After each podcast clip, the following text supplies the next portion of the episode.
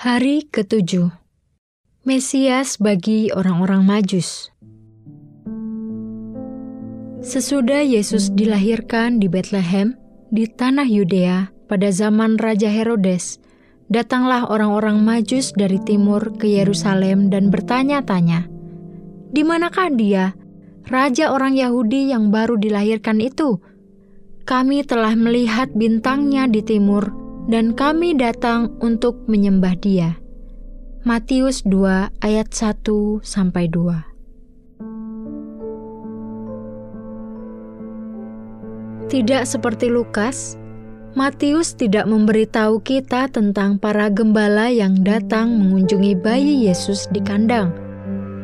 Fokusnya tertuju pada orang-orang asing, yaitu orang-orang non-Yahudi yang datang dari timur untuk menyembah Yesus. Jadi, Matius menggambarkan Yesus pada awal dan akhir Injilnya sebagai Mesias bagi semua suku bangsa, bukan hanya orang-orang Yahudi. Dalam hal ini, para penyembah yang pertama adalah para ahli nujum istana, astrolog, atau orang-orang bijak dari timur, bukan dari Israel. Kemungkinan mereka berasal dari bekas negeri Babel.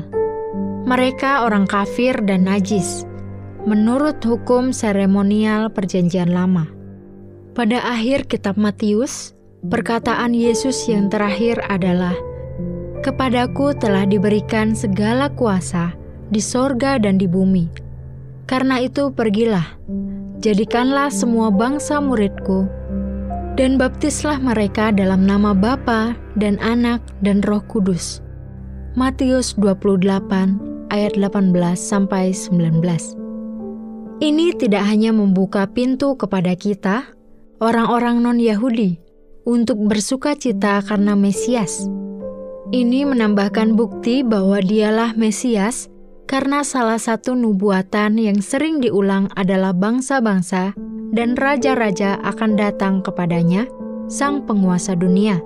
Sebagai contoh, perhatikan Yesaya 60 ayat 3. Bangsa-bangsa berduyun-duyun datang kepada terangmu, dan raja-raja kepada cahaya yang terbit bagimu. Jadi, Matius menambahkan bukti kemesiasan Yesus dan menunjukkan bahwa dialah Sang Mesias, Raja dan penggenap janji bagi semua suku bangsa, bukan hanya Israel.